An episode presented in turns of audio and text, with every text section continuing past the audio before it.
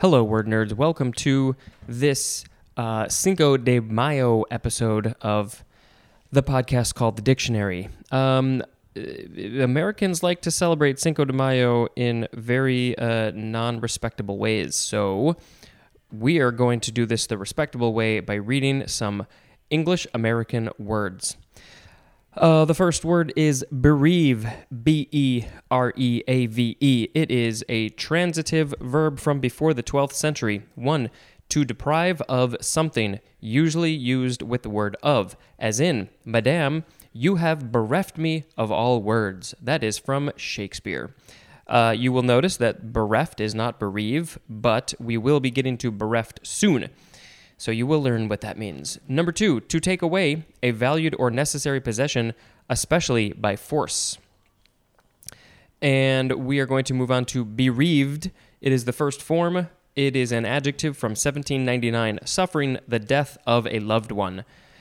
Now we have the second form of bereaved. It is a noun from 1815, one who is bereaved. So it is the person who is doing the bereaving. Um, now we have bereavement. This is a very uplifting episode, isn't it? Uh, bereavement is a noun from circa 1731, the state or fact of being bereaved, especially the loss of a loved one by death. You know, death is something that we don't talk about enough, and I think we should. So, and on that note, let's say bereft. B E R E F T. It is an adjective from 1565. 1a. Deprived or robbed of the possession or use of something, usually used with the word of. As in, both players are instantly bereft of their poise, and that is from A E Weir. W I E R. Next is 1b. Lacking something needed, wanted, or expected, used with the word of. Again, as in, the book is completely bereft of an index. And that was the end of the sentence. And that is from the Times Lit Sup. Number two synonym is bereaved, as in a bereft mother. So that was the crossover. Bereaved and bereft. Now we have beret, B E R E T, something that I don't think I probably look very good in.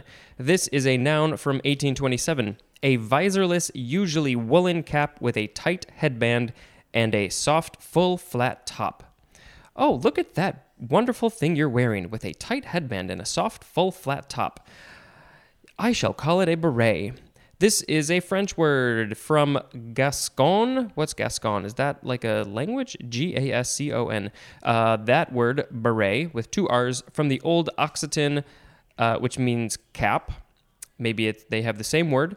And there is more at the word biretta, B I R E T T A. And now we have berg, B E R G, noun from 1818. We have the synonym iceberg.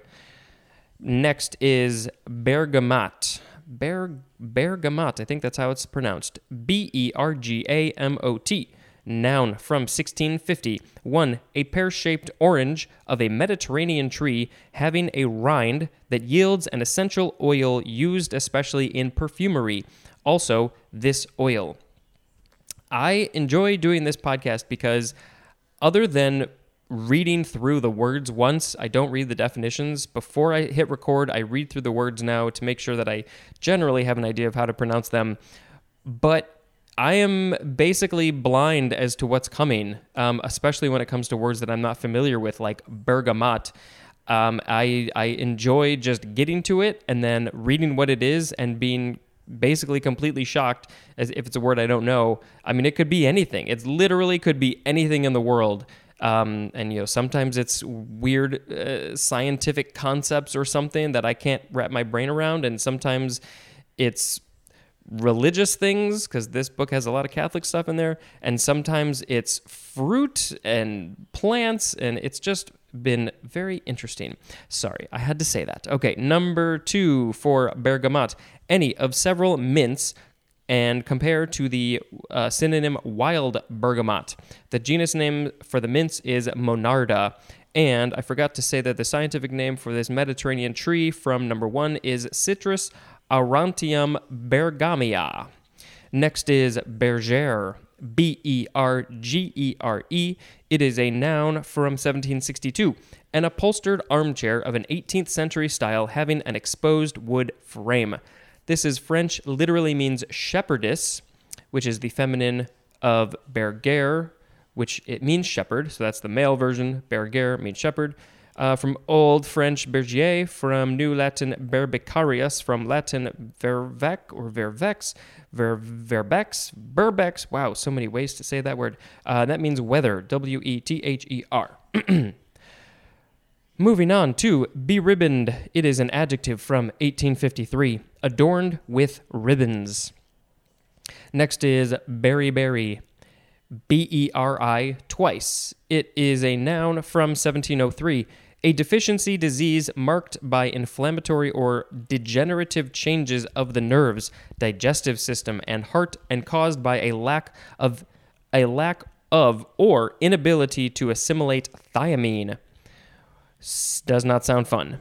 This is from a Sinhalese word, berry berry.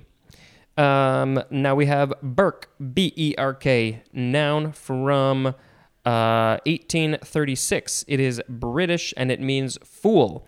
And there is a there's a naughty word coming up because this is looks like it's related to British uh, that sort of rhyming dialect that they have. It says it's probably short for Berkeley or Berkshire, which means hunt, and that is rhyming slang. That's what they call it, rhyming slang. Uh, that is rhyming slang for cunt. So if you you can make the connection if you want. Moving on to Berkeleyan, capital B E R K E L E I A N, or you could spell it with a Y instead of an I.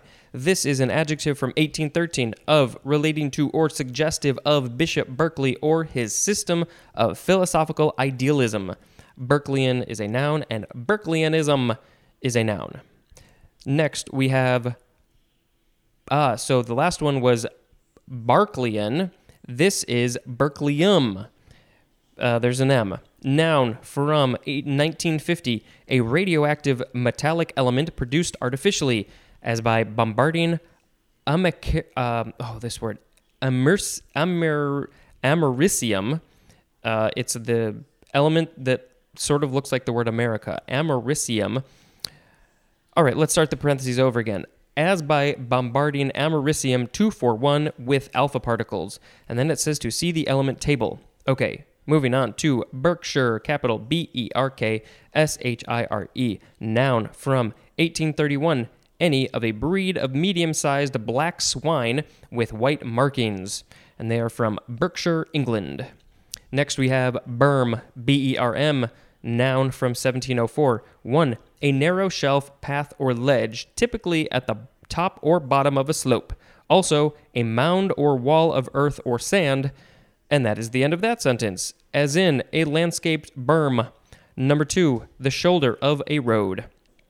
This is from French berm, from D, which I think might be Dutch, berm, which means strip of ground along a dike, akin to the Middle English brim, B R I M M E, which means brim. Next is Bermuda bag. Two words. The first B is capitalized. It is. It's a noun. I knew it was a noun, but I couldn't see the N. A noun from 1979. A round or oval shaped handbag with a wooden handle and removable cloth covers. This is from Bermuda Islands, the Bermuda Islands in the North Atlantic. And then finally, in this episode, we have Bermuda grass, capital B E R M U D A, and then the word grass. It is a noun from 1808, a creeping, creeping stoloniferous, stoloniferous southern European grass, often used as a lawn and pasture grass. And the scientific name is Cynodon dactylon. Ooh, that sounds like a robot robot's name or alien's name in a sci-fi movie or TV show. Cynodon dactylon. Um, okay, we are going to pick. I had one in my mind, and now I don't know where it went. Um, I'm going to pick bergamot as the word of the episode because that was the one where I uh, uh, had this thought of how why I one of the reasons why I like doing this. That is going to be it for this episode. Thank you very much. Celebrate Cinco de Mayo in a healthy way. Maybe by yourself. Maybe make a margarita or something at home. Make some tacos. Um, again, I hope this is not offensive in any way, but you know, I love that food, so I'll eat it whenever I want. This has been Spencer dispensing information. Goodbye.